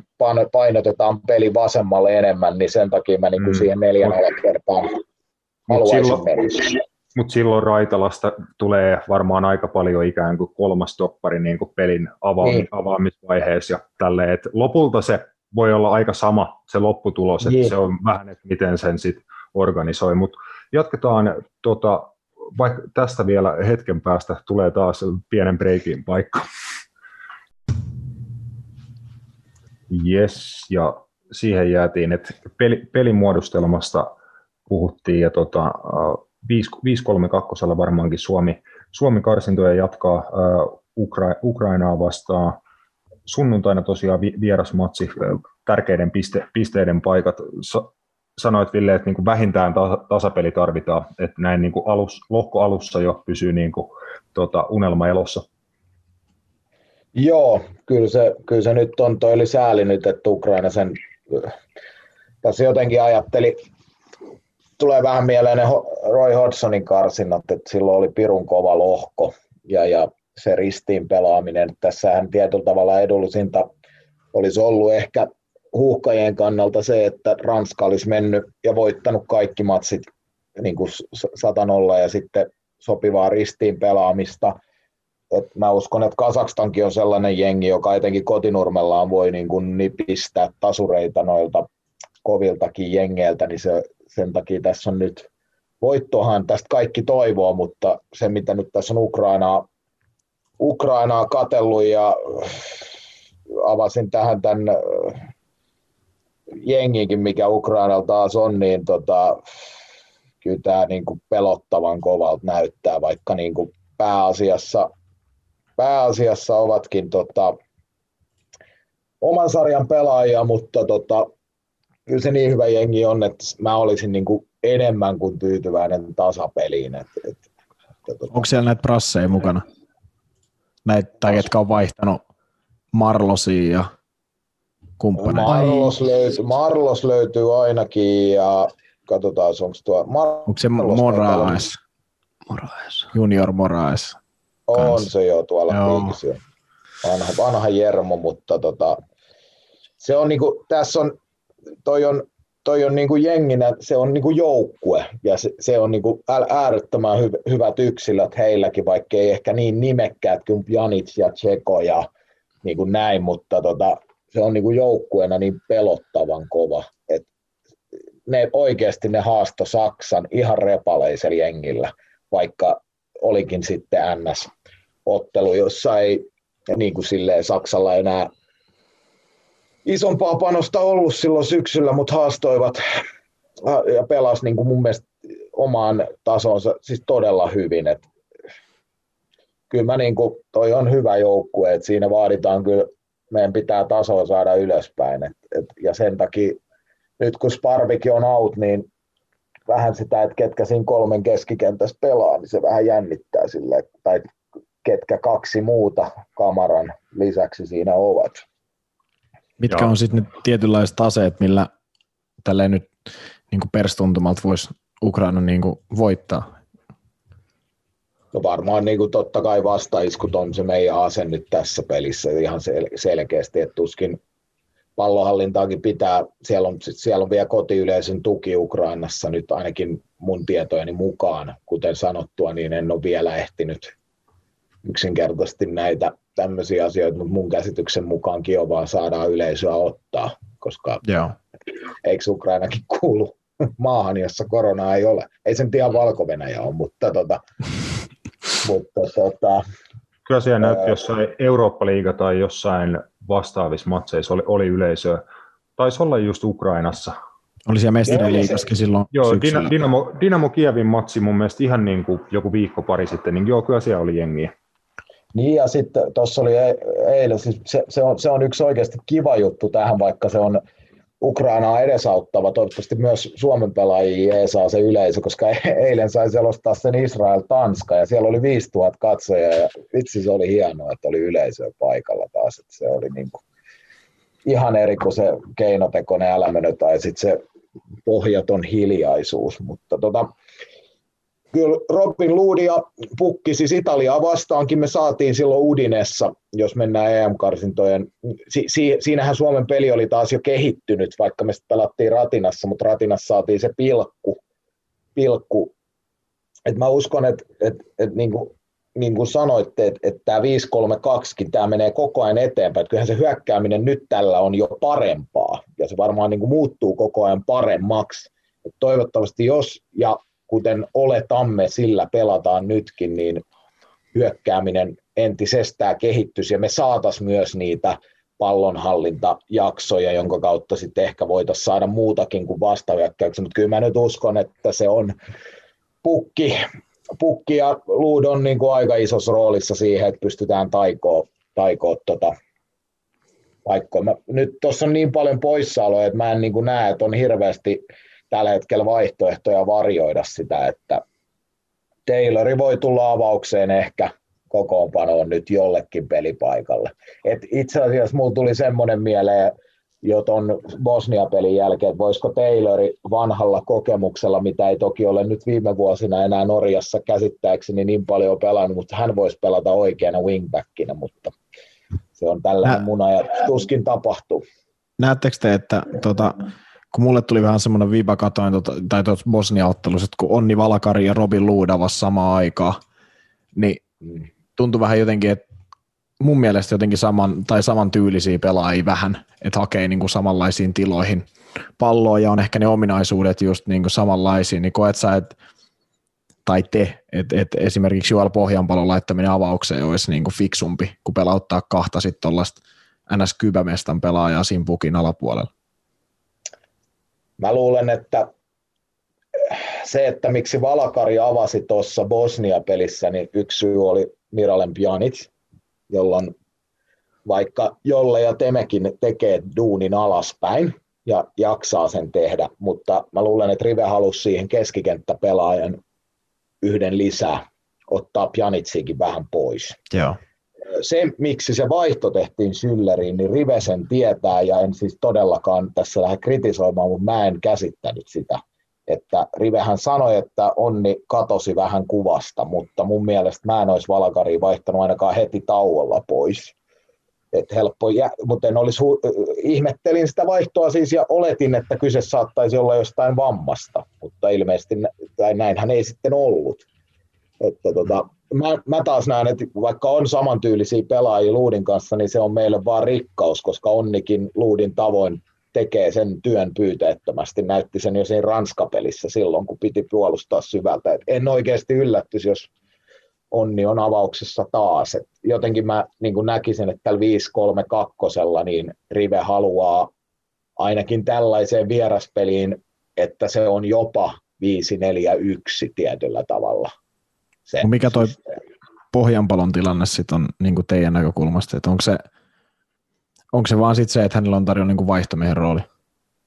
Mm, mun mielestä se kaksikko pukki pohjanpalo voi olla tosi hyvä, varsinkin kun he pystyvät aika hyvin vaihtelemaan sitä, että kumpi tulee niin kuin vastaan, hakeen palloa ja tiputuksia ja kumpi menee linjan taakse. Niillä on musta niin kuin pienissä hetkissä, mitä he on parina viime aikoina pelannut, niin synkannut ihan, ihan right toi homma, että toi on varmasti niin kuin yksi hyvä vaihtoehto tule, tulevaa varten, mutta en, en ole varma, että onko se Ukrainaa vastaan sit oikea ratkaisu. Et tietty ihan mahdollista, että pukki pohjan paljon ja siihen alle sitten Luud tota, tai Valakari niin kuin kymppipaikalle ja siinä kamarakauko sit, keskikentällä niin kuin tupla, tuplakutosena. Tuossa on niin kuin vaihtoehtoja, mutta ehkä, ehkä pohjanpalo on vaihtomiehenä Ukrainaa vastaan vielä ainakin. Se mun mielestä on hienoa, hienoa kans tota, niin kuin lyhyesti vaan, että et, et nyt Suomella on oikeastaan Suomen maajoukkueessa vaihtoehtoja ja se on nimenomaan, niin kuin Ville sanoit, että se on rikkaus, että on noita samantyylisiä pelaajia. Että kun mennään vuosia taaksepäin, niin niitä vaihtoehtoja ei hirveästi mun mielestä ollut. Ainakaan hyviä sellaisia. Niin, noi on pelannut Ukraina nyt ainakin, mitä tässä katson, niin ne 5-3-2 kanssa Ranskaa vastaan, että öö, sanotaan näin, että jonkun se Malinovski pitää kiinni ottaa sieltä kanssa. Et, ja Chinchenko pääsee pelaamaan tuo keskikenttää vähän erilaista roolia, mitä Sitissä, missä on aika paljon tasapainottava laitapakki. Että kyllä siinä kiinni otettava on. Tuo oli hyvä pointti toi jolleen suojaamiskyky, että se, se voisi puoltaa sitä, jollekin oli savauksessa ehkä, että saadaan paineen alta ehkä avattua ylös jollelle, joka lähtökohtaisesti näissä suojaustilanteissa ehkä on se Suomen hyökkäistä paras, että, tota, että se on vähän sääli, kun Markus Forssi on saanut niin naftisti minuutteja nyt, että, että se pelituntuma ei ole paras, että mä olisin niin Forssiikin ehkä sitten tässä pelissä viimeiseksi kympiksi vartiksi voinut johonkin rooliin ehkä ajatella. Voi toki tulla tälläkin pelituntumalla, mutta en kyllä yllätty. Joko, joko siellä on valakari tai, valakari tai tota, jolle, näin mä sen uskon, mutta sitten se, että mihin rooliin Robert Taylor, joka oli kuitenkin syksyllä tosi hyvä maajoukkueessa pääosin, niin onko se niin, että kun pelaamattomuus on niin, niin Rive ei näissä peleissä häntä avaukseen lyö, että tässä on yllättävän vähän puhuttu niin kuin Fredrik Jensenin poisjäännistä, että vaikka hänellä on vammoja ollut ja aina peliaika kortilla, niin se on kyllä iso lovi tuohon Suomen niin kuin juuri tähän vaihtoehtoihin. Ja kyllä sillä Urosellakin nyt aika paljon tilausta olisi. Kuten Rive sanoi, niin vähän surullista meidän kuitenkin vielä, vaikka vaihtoehtoja on tullut lisää, niin on nämä poissaolotkin vähän ikäviä. Mm. hyökkäyksestä sitten takaisin vähän alemmas kenttää, niin kuin Ukra- Ukrainasta luin, että mu, niin kuin vähän enemmän hyökkää laitojen kautta, ehkä esimerkiksi Bosniaan verrattuna, että Bosnia kumminkin aika monta kertaa löi keskeltä pallon Tsekolle tai eteni niin kuin keskikaistan kautta, että Ukraina enemmän niin kuin etenee tota, laidalta, että siinä varmasti niin kuin noiden meidän wingbackien puolustusvastuu korostuu ja se, että miten, miten heitä tukee sit tota keskikentän kolmikko, että kyllä siinä jenginä niin kuin yksikkönä saa varmasti puolustaa aika tiiviisti 90 Ukrainaa vastaan. Joo, ihan, siis se on, se on ihan elinehto, että tota, yksi suurimpi onnistui mun mielestä Bosniaa vastaan oli Joni Kauko. Pelas to, ainakin ekalla siis todella hyvin pelas Kauko mun mielestä. Et, et oli, oli rauhallinen ja mitä Kauko on aina ollut ihan veikkausliikasta saakka, niin ollut erinomainen riistää ja sellainen, että et, ihan, ihan loistavaa peliä. Et, et, si, siinä on mun mielestä kauko, kauko tulee, mä en tiedä, siis Schüllerihan me varmaan ollaan kaikki sitä mieltä, että ei nyt kyllä ihan onnistunut Bosniaan vastaan. Juu, ei. Ei, ei ollut ihan ras, mutta sitten sit taas, että Rasmuskin on pelannut tosi hyviä maaotteluita kyllä Suomen paidassa aikaisemmin, että et, et kyllä mä kyllä siihen pitää laittaa, mutta kun me tarvitaan sinne ylöspäinkin menijöitä, niin onko Röba sitten ja missä kondiksessa nyt jaksossa on melkein 80 minuuttia, kun tosiaan hänellä ja Raitalalla on preseasoni vasta alkanut Jenkeissä, niin ei taatusti ole niin kuin tässä, onneksi tuossa on nyt toi yksi lisäpäivä, että keskiviikkona jo pelattiin ja saadaan niin kuin palautella sinne, että se tulee jeesaa. Että eh, se Bosnia-jakson eka, tai Bosnia-pelin e, toinen jakso, niin siinä valuttiin liian alas ennen sitä pilkkua. Et, et siellä Joronenkin huuteli, että nyt tarvitaan enemmän, ja Rive oli siinä oikeasti ohjaamassa, mutta kun pukkikin oli 30 metrissä omasta maalistaan, mikä ei niin kuin joissain tilanteissa ole katastrofi, mutta se oli siis 50 minuuttia ihan yhtä päätä, eikä Suomi päässyt mihinkään. Sellaisiin tilanteisiin varmaan Ukrainaa vastaan tietyissä hetkissä joudutaan, mutta, mutta siitä pitää vaan selvitä ja saada myös sit sitä kautta sitä omaa peliä käyntiin, että Rivehän nyt sanoi, että, että wingbackit oli usein vapaana, että sinne pitäisi vielä syöttöjä saada paremmin. Ja, ja sille ehkä kyllä niin kuin toi on allekirjoitettava, että siellä se tila on, että sieltä ehkä sit saadaan se pallohallinta. Toivotaan, että sieltä tulee nyt sitten sunnuntaina myös pallollisesti oikeat ratkaisuja. Napit edellä, valioliikakatsaus. The proof is in the pudding. Kyllä. Uh, jatketaan hu- huuhkajista sitten tota valioliigaa ja mes- mestarien liigaan. Uh, Onko Ville totta, että sä oot epävirallisesti Chelsean miehiä? Näin ne väittää jo. Okei. Täällä on virallisesti toinen. Hyvä, se on hyvä.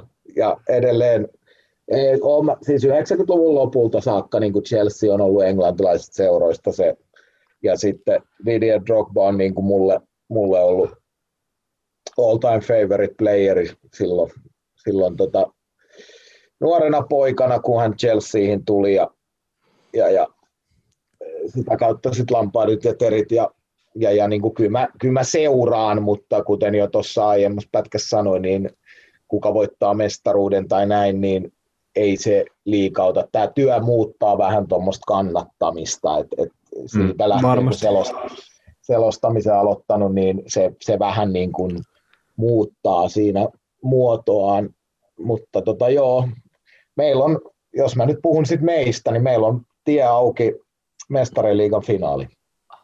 Joo, Tot, no se on, se on ihan hyvä, hyvä homma tai hyvä paikka, mistä aloittaa. Et uskomatonta duunia tosiaan Thomas Tuchel tehnyt ja sillä voidaan mennä niin kuin vielä aika pitkällekin muun muassa siinä skavassa, mutta äh, ansaitsiko sun mielestä Frank Lampard mono? Ansaitsi. Tai no, siis se, että Frank Lampard viime kesänä muutettiin koko lähestymistapa ja se johtuu mm. siitä, että Roman Abramovic ei jaksanut odottaa. Lampardille iso kiitos siitä, että hän nosti akatemiapelaajat seurassa niin kuin Framille, Mason Mountit, Reece Jamesit, kumppanit. Mä väitän, että nimimiehen alaisuudessa, jos siihen olisi siis Thomas Tuchel ajettu sisään esimerkiksi, en tiedä, Mount on niin hyvä pelaaja kuten Jameskin, että ehkä olisivat saaneet sauman, mutta siirtokielto ja kaikki oli otollista aikaa Chelsealle niin kuin ajaa nämä jätkät sisään ja, ja siitä se tulee, ja Hudson Odoi unohtui tuosta sanoa, niin nämä tulee, nämä tulee edesauttaa Chelsea, mutta sitten kun päätettiin, että nyt ostetaan Timo Werner, Havertz, kumppanit jengiin, niin muutettiin myös se ajatus, että Lampardin muuten pitää tuoda mestaruus, ja sehän oli jo elokuussa epävirallisesti tiedossa, että heti kun Lampardin huono jakso tulee, niin mies saa muuten monoa, että et seurataan Kyllä. ei sitten uskonut, et, mutta oli se peli, peli niin kuin, mä en oikein tiedä mitä Lampard haki, itse asiassa tuossa on edelleen mun mielestä siinä pelissä joitain samoja elementtejä, mitä ei ole vielä Tuhel näin lyhyellä pestillään saanut korjattua, eli välillä se pallohallinta on ihan pallohallintaa pallohallinnan takia. Joo, ei, ei siellä niitä murtautumismalleja, niin kuin paikan luominen ei ole vielä kauhean korkealla tasolla, mutta en mä ihan pelkästään Frank Lampardia siitä syyttäisi, että sulle kuitenkin lyödään käytännössä avauskokoonpanoon niin kuin puolet uusia äijiä, jotka sun pitäisi jollain parin viikon jaksolla ilman preseasonia integroida siihen sisään, että olisi ihan selvää, että niin kuin joutukin kokeilemaan aika paljon löytääkseen sen jonkun niin kuin, äh, tota, jyvän siihen hommaan, mutta ei sitä ikinä niin kuin löytynyt. Mun mielestä epäreilua valmentajalle ja Frank Lampard hirve, hirveäseen tilanteeseen niin kuin alun perin laitettu, että en mä oikein tiedä, että olisiko tuossa tilanteessa juuri kukaan niin kuin hirveästi paremmin suoriutunut. Se just, että Lampard otettiin tekemään tosi vaikea duuni Chelseain, hän teki sen niin kuin tavallaan todella hyvin, top neljä paikka tota, junnujoukkueen voimin lainausmerkeissä, niin se just, että vähän jul, julma homma niin kuin Lampardin it, itsensä kannalta, ja silleen, että on niin kuin symp, sympatiaa kyllä hänelle niin kuin siitä, mutta varmasti tota, no, tulokset näyttää, että oli niin kuin sen puolesta oikea ratkaisu. Chelseassa tämä tota, tämmöinen toimintatapa niin kuin kantaa hedelmää. Se on sitä, ja mä luulen, että Lampard olisi, jos se FA Cup voitettu, niin olisi saanut hiukan lisäaikaa. Se pokaali olisi tehnyt tai no en tiedä, olisiko tehnyt, mä luulen, että se olisi voinut hiukan kallistaa Frankille niin kuin lisäaikaa, että hei mä sen neljä, top neljän lisäksi toin myös pokaalin meille, että se, vaikka se nyt ei niin merkittävä enää olekaan kuin ennen vanhaa, mutta tota, joo, siis Tuheli on lähtenyt siitä, että puolustus pidetään tiiviinä ja, ja, ja sen on tehnyt, se on tiivistä ja nyt sitten pikkuhiljaa ajetaan tätä hyökkäys, hyökkäysmalleja sisään, että et, et potentiaalia tuossa jengissä on, on vaikka kuinka. Vähän se hankintapolitiikka ihmetyttää niin kuin Chelsealla tietyllä tavalla. Että siinä on mun mielestä semmoisia palasia esimerkiksi siihen, jota siinä on ne vammat ja vaikea kausi, ja nyt on tullut pari onnistumista, mutta jotenkin mä en sitä pelaajaprofiilia tuohon Tuhelin futikseen, mä en niin näe, että se, hän ei ole niin nopea, ei niin juoksuvoimainen ehkä, mitä niin kuin Tuhel, ainakin miltä se peli on nyt mun silmään näyttänyt. Että. Mm, mun mielestä noin niin kuin hankinnat, mitä nyt on tullut tässä viime aikana, on niin kuin tuonut tukea hyvin siihen, että voidaan pelata eri formaatioilla esim. että sille neljän alla kerralla kun pelataan, niin on mun mielestä aika surullista, jos sun laitapuolustajat on tota Marko Alonso ja Cesar Raspilikuetta, että ne ei luo sulle, niin kuin, se ei ole minkään mestaruudesta kamppailevan joukkueen niin kuin fullbackit, et ne, ne, molemmat toimii niin kuin kolmen alakerralla, esimerkiksi Alonso wingbackinä ja sitten Cesar Aspilicueta taas nyt topparilinjaa. Että se on niin kuin nytkin ollut se keissi Tuhelin alaisuudessa, että se on toiminut paljon paremmin. Eikö Tuhel ole ottanut nyt tota, se on ottanut Konttelta, Sarrilta ja Lamparin parhaat puolet ja lätkä, lätkässyt kentälle samaan aikaan, niin homma, homma toimii. Mun mielestä se mä oon edelleen siis, mä oon suruissani siitä, että Antonio Conten tilanne, hän on vähän vaikea persona. siis, Juu, on. Mutta siis mä tykkäsin, mitä se teki Chelseassa. Et, et se osasi kyllä repiä jengistä irti. Ja, ja, ja siis Chelseahän on, kuten, kuten tässä puhuttiin, niin totuttu, tottunut tekemään tämän manageriratkaisun, joka on toiminut viime vuosina meille oikein hyvin. Se ei ole mitään pitkäjänteistä, mutta onneksi meillä on kassa, millä tota mahdollistaa tämän. Mutta tota, Chelseahän on vahvojen ysipaikan pelaajien joukkue ollut Diego Costa ja Droppa tämä menestys, mutta mm. mun mielestä siellä, mä oon siis siitä, mullehan naurettiin, että Kai Havertz tulee ensi kaudella olemaan Chelsea ysipaikan pelaaja, hän pelaa vale ysin. Joo, se pelaa semmoista hybrid-roolia se. Niin, ja Werner pelaa laidalla ja toisella laidalla on joku, mutta näin se tulee menemään. Öö, Tammy Abraham. On, onko toisella laidalla Emerson? No mun mielestä pitäisi olla Emerson, ei ole saanut mahdollisuutta kuitenkin. Me siitä 20 miljoonaa maksettiin ja mä oon vähän pettynyt, että tässä aletaan dissaa Marcos Alonsoa kuitenkin. Ei siis kaikki kunnia mun puolesta niin Marko Alonsolle, mutta mun mielestä hän menee hukkaan niin kuin neljän alakerrassa fullbackina. No, se on, mä oon aina tiennyt, että se on wingbackina niin kuin ihan loistava. Onhan se nyt siis, on se kunnioitettava, että se on hitaampi kuin minä ja se pelaa valioliigassa. niin Mutta siis Marko Alonso voisi olla huikea hyökkääjä sillä, sillä potkulla ja tekniikalla, millä hän operoi välisiä boksissa varsinkin, niin mun mielestä hän voisi olla niin hyvä hyökkääjä. Ehkä hänellä on tekniikkaa, mutta se ei kyllä mulla sen, se on vähän verkkasta, niin se ei niin jotenkin tule esille. no, se on hidas se on. tekniikka. En mä tiedä, siis Ben Chilwellkin tiedettiin, että ei se Lesterissäkään hänet, se ihan hyvin teki tehoja alkukaudesta, mutta mä, mä tiesin, tai osasin odot, tiesin, se on aina tyhmä, osasin odottaa, että ei hän tule olemaan mikään Andy Robertson tai öö, no ketä tässä nyt voi sellaisia niin kuin suht tehokka, Luke Shaw tällä kaudella, tai tämmöinen niin kuin hän, hirveän tehokas laita, ei hän sitä Lesterissäkään ollut. Et mm. tota, tiesin, että se, se, mitä odotetaan, niin se vaatii sitten sen oikean pakin, koska Reece Jamesistäkään ei tunnu niin kuin neljän linjasta, jos Tuchel sillä haluaa pelata olevan ihan siihen rooliin. Jotenkin tuntuu, että wingbackinä menee. Mä, mä oon sitten vähän Reece Jamesinkin, niin kuin, en mä ihan tyytyvään. Hän on nuori jätkä, väläyttelee, mutta mun mielestä vielä aika raakille hänkin kehityskelpoinen, mutta siis hyökkäyspäähän se tuo semmoista, siis kes- keskittämiskyky sillä on niin kuin aivan luontainen ja niin kuin loistava, että sitä voidaan niin kuin vertailla moneen muuhun loistavaan fullbackiin, fullbackien keskitystaitoon. Siinä hän on loistava sekä fysiikka, mikä hänellä on, niin se on niin kuin aika Joo. surrealistisen hyvä.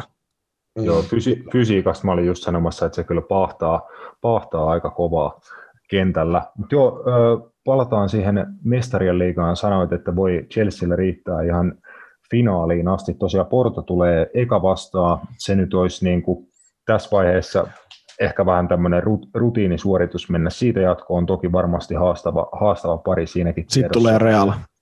Niin, jos, jos tosiaan Real, Real paskailee itsensä jatkoon Liverpoolia vastaan, mutta mä nyt haluaisin vielä pitää elossa, elossa sen, että mulla on tota unelma Istanbul kakkosesta, että tosiaan Chelsea välierässä vastassa ja sitten finaali Istanbulissa, että on joskus ennenkin mahdollisesti Liverpoolin kohdalla tapahtunut, niin sitä mä niin kuin ootan, ootan tapahtuvaa. Mutta jos Liverpool ja Chelsea on välierässä vastakkain, niin kuin millaista pari ootaisit siitä? Tuhelihan sanoi sen Anfieldillä, että me tullaan voittaa Liverpool tällä ja Kloppi ei kuunnella. Eikä se sitä tule tekemään nytkään. Eli, eli se lyö sen korkean linjan, ja tässä on se Kloppin ongelma, mihin se tulee. Mä väitän, että se tulee karahtaa jo Real Madridiin vastaan. Real on tällä kaudella ollut La Ligassa vaikka paskailee ja olet siitä ihan oikeassa, että ihan järkyttävää peliä tällä kaudella pääosin, mutta ne on ollut myös vastaiskuissa yksi La Ligan parhaista, ellei jopa paras jengi tällä kaudella.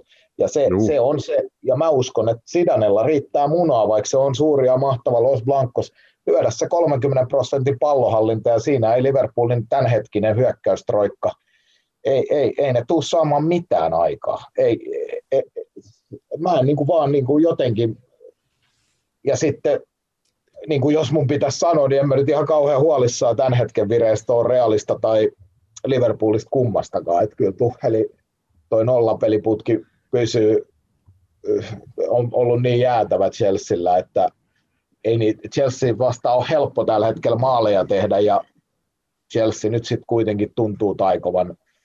Toki täytyy sanoa, että aika ilmanen arpa tässä kyllä Chelsealläkin oli, että Atletico oli niin saakeli huono ja No mm. Portosta ei tiedä. Kyllähän tämä vähän antikliimaksi on sitten, kun Porto menee tuosta välieriä ja pudottaa Liverpoolin siinä, ja sitten meillä on finaalissa Bayern City tai vastaan Porto. Saisiko, ne, saisiko ne siinä tapauksessa jotenkin Josen puikkoihin sitä finaalia varten?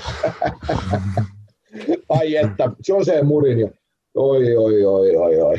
Siinä on hieno mies. Voitaisiin Tottenhamista puhua, vaikka saakelit 1,40 minuuttia. Joo.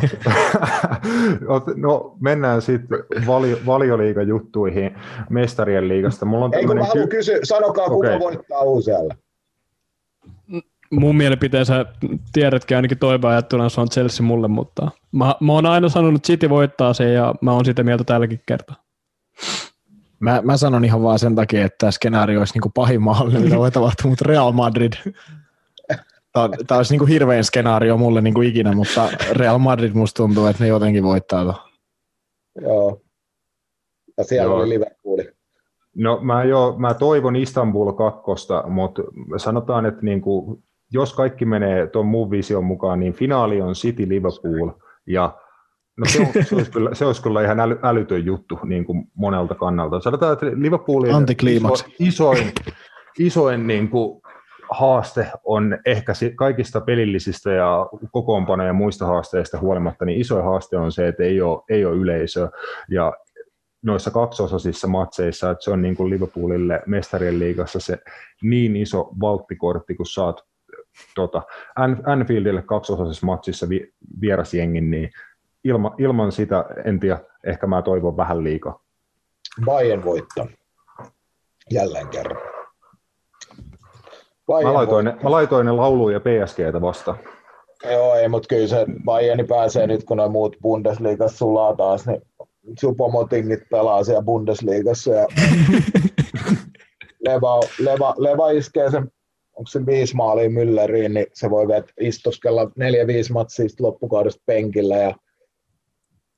Entä jos se- iskeekin se- se- PSG se- vastaan? No se on totta sekin, Chupomoting on kuitenkin le- elävä legenda. Entistä seuraansa vastaan. Niin. huikea, huikea koppipelaaja. En mä, en mä jaksa niin kuin joku PSG, niin ei, ei, ei tolla pelillä. Et ei, ei, ei se...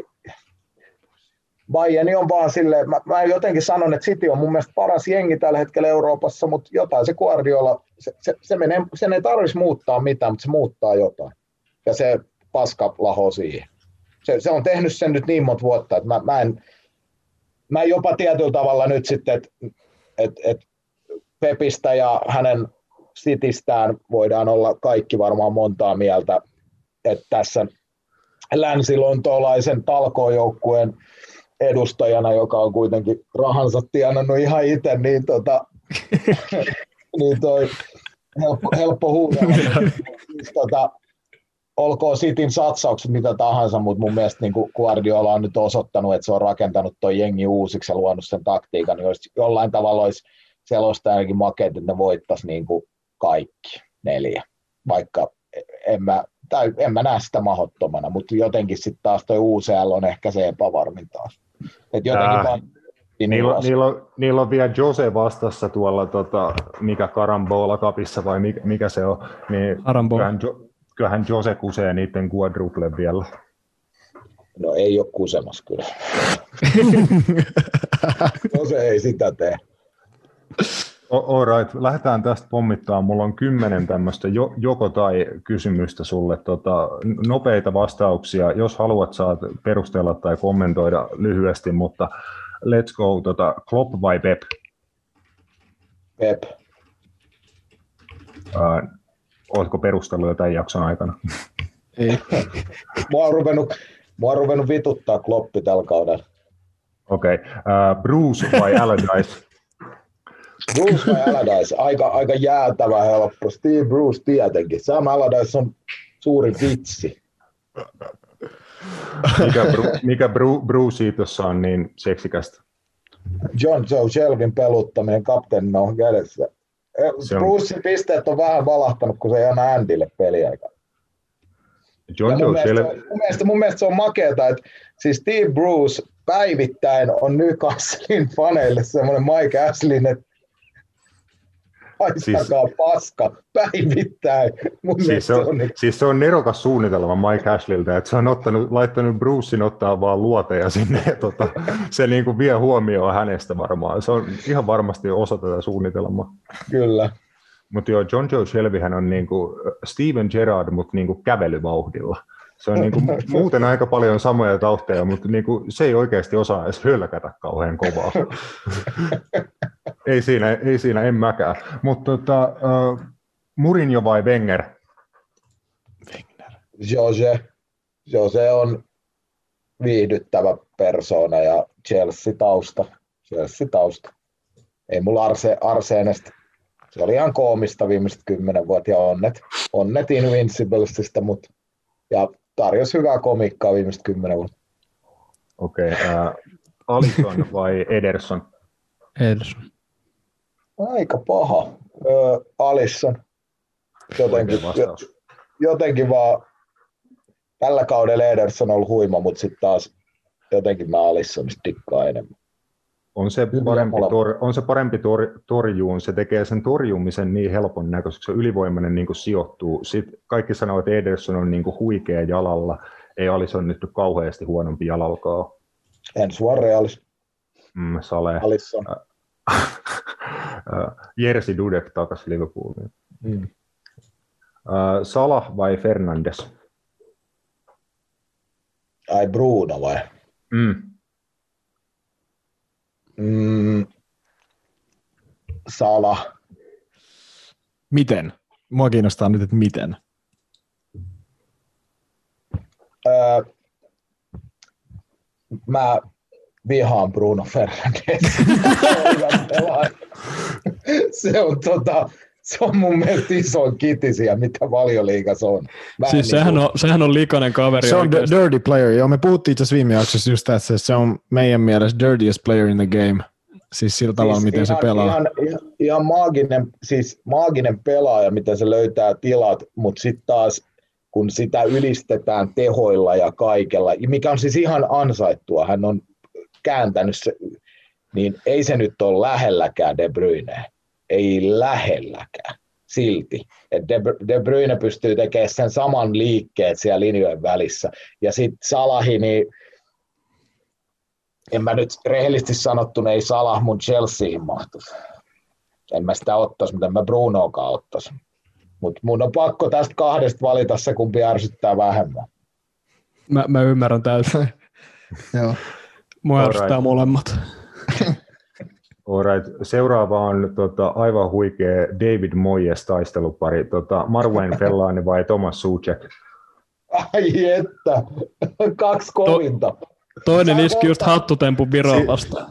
Si- siis kaksi, kaksi, David, kaksi David Moyesin uran ehkä niin kuin pa- parasta saavutusta niin kuin pelaaja tota, mielessä. Sano, sa, sano onko tämä Manchester United kannattajien mielipide myös? Joo, Sale. siis, olihan se, siis olihan se niillekin yllättävän hyvä. Siis oli niilläkin semmoinen kaksi vuotta, että eihän niillä ollut mitään muita aseita tota, esim. jahdata niin kuin taso, tasotusmaaliin niin kuin taso, taso- tai tappiotilanteessa, kun ottaa Fellaini kentälle. Et ei Manu-fanienkaan nyt kyllä pitäisi Fellainista kauhean katkeria mun mielestä olla. Öö, kyllä mä näistä otan sitten kuitenkin nyt, tässä on ehkä tämä kausi, koska mä, mä, mä oon digannut Moijesin West Hamista. Mä, mä dikkaan siitä Soucekista, se on, se on pirun hyvä pelaaja. Sitten siinä on se tarina, että Moijesi on itse sen oikeasti käynyt skauttaamassa, katsomassa ja Joo. Siinä, on, siinä on kaikki makeet, niin se on, henki löytyy jotenkin se tämän kauden West Hamin menestys siihen vahvaan erikoistilanne pelaamiseen ja siihen, mutta kyllähän Fellaini oli myös legenda, mutta valitsa, valitaan tsekki. Joo, yksi tämän kauden valioliikan niin ehdottomia kulttihahmoja kyllä, ja tuo FPLn puolella kanssa niin kelvannut varmaan monelle. Seuraava, tota, tämä voi olla helppo, mutta kaksi pitkä, pitkää kaveria, Andy Carroll vai Peter Crouch? No Andy Carroll tietenkin. Andy Carrollilla on ollut paljon... Oikeasti? Joo, kyllä mä Carrollista tykkään. Mä muistan, kun se Newcastleissa löi läpi. Mä siis oikeasti tykkäsin siitä hyökkääjästä. Ja jotenkin ne sen kännikuvat, niin ne on, ne on ollut ihan, ihan kuolemattomia tässä. Niin, niin kuin se rokkaa, rokkaa huomioliiviä. Semmoista raks, raksaliiviä ilman paitaa jossain Ibizalla. Muistan jonkun tällaisen. Mutta siis Peter Crouch myös, nämä on ihan vaikeet, ne on molemmat niin hyvin, dikkaan molemmista, mutta Andy, mä oon vähän suruissaan, kun ei se pääse Kastlesta pelaamaan, mutta se ehkä johtuu, että jos John Joe Shelby ei osaa hölkät, niin Andy Carroll ei enää pysty juoksemaan. Se, se kyllä yritti tosi kovaa. Joku matsi, muista oliko se niinku eka, eka matsi tällä kaudella, missä se tuli kentälle, niin se juosi ihan täysiä, ihan kaikkea päin, mikä liikkuu. Se niin kuin yritti taklata kaikki ja skaba niin kuin vääntää ihan kaikkeen kanssa. Tahtoa, tahtoa aina, ainakin oli, mutta niin kuin näkyy, että tiiäksä, viiden minsan jälkeen siltä loppui siinä jo vähän höyry. Siis Steve Brucein suuri ongelma oli tällä kaudella se, että minkä takia top 10 sijoitusta ei tullut, kun se veti West Hamiin vastaan sen kauden avauksen 4 2 missä Wilson ja Carroll oli kärjessä. Siinä oli mun mielestä niin kuin, siinä oli pelkkiä mahdollisuuksia. Joo, kiristetään tahtiin, niin tuota saadaan aikamääreisiä. Tämmöinen nykypelaaja vs. legenda, Kevin De Bruyne vai Steven Gerrard? De Bruyne. Miksi? Tämän hetken maailman toiseksi paras pelaaja. Mm, osaako se tehdä jotain, mitä Steven Gerrard ei osannut? Voittaa. Rat, rat, ratkaiseeko se ihan yhtä paljon peliä? Ai, mikä vastaa? Aika, toi, toi on epäreilu, toi on epäreilu. ei ole faktuaalista. Olisi, olisi, se voittanut, olisi se voittanut, jos olisi tullut Chelsea silloin, kun tarjottiin saumaa. no, no se, se, ty, se tyyty voittaa yksin finaaleja paskan joukkueen kanssa Liverpoolissa. Ei, ei, ei siis, tämä on, tää on aina vaikea, vaikea verrata vanhoja pelaajia, mutta, mutta kyllä De Bruyne, niin Mun mielestä De Bruyne on semmoinen hyvin valmennettu Steven Gerrard, silleen, että niin kuin näkee, että on ollut Pep Guardiola ja vähän modernimpaa futisvalmennusta. Niin kuin. Tässä selkeästi paistaa vähän Liverpool, mutta kun Paul Scholes oli parempi kuin Steven Gerrard. Okei, okei nyt lopetetaan tämä saman tien eteenpäin. äh, tota, Teemu Pukki vai Mikael Forssell? Teemu Pukki. Uh, okei, nyt tota, Klinkeri jätettiin lopuksi. Uh, Aki Riihilahti vai Lee Cattermole? Ihan lope, loistava. Kyllä mä ägän otan, koska mä rakastan sitä Anfieldillä tehtyä maalia puskuu Englantiin vastaan. Kyllä. tähän, on, tähän on erittäin hyvä lopettaa tämä jakso. Kiitos Ville, että olit messissä. Oli hauska jauhaa ja jauhoitaan ihmeessä joskus vaikka toisenkin kerran. Joo, ehdottomasti kiitos kutsusta, oli nasta. Jes, ei muuta kuin hyvää viikonloppua ja tsemiä duuneihin ja huuhkajien pariin.